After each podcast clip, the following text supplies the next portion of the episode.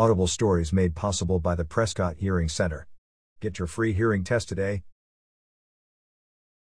Thursday, December 17th, the Prescott Valley Town Council approved the contract for Exerplay Incorporated to move forward with the construction of the new spray pad at Bob Edwards Park.